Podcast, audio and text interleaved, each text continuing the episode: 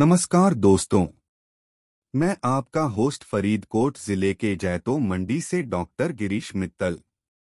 मैं आप सबका स्वागत करता हूँ हमारे पॉडकास्ट शिक्षा सफ़र में। आज बात करेंगे शिक्षा में नवाचार के बारे में। शिक्षा में नवाचार क्या होते हैं?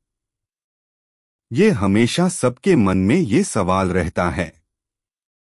आधुनिक युग में दुनिया बहुत तेज़ी से बदल रही है, इसलिए शिक्षा में भी नवाचारों की ज़रूरत होती है। शिक्षा में नवाचार वह विचार होते हैं, जो हमें अपने मार्गदर्शक बना सकते हैं और हमें शिक्षा के क्षेत्र में उच्चतम स्थान प्राप्त करने में मदद कर सकते हैं। आज के दौर में शिक्षा में नवाचार लाने की ज़रूरत है, क्योंकि हमें अपने आसपास के दुनिया की समझ, तकनीक तथा विज्ञान को समझने में मदद कर सकते हैं। उदाहरण के लिए, आधुनिक समय में, हम वीडियो कॉल के माध्यम से टीचर से सीख सकते हैं, और दूसरे देशों से भी शिक्षा का संचार कर सकते हैं।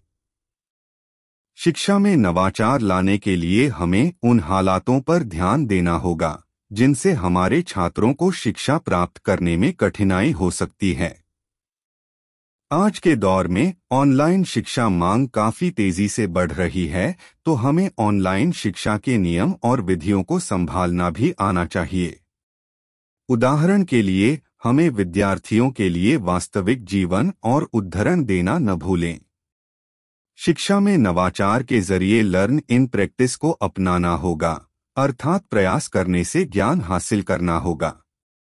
आज के समय में शिक्षा में नवाचारों के संकल्प की ज़रूरत है, जो शिक्षा को एक उच्च ज्ञान के साथ समृद्ध कर सकते हैं।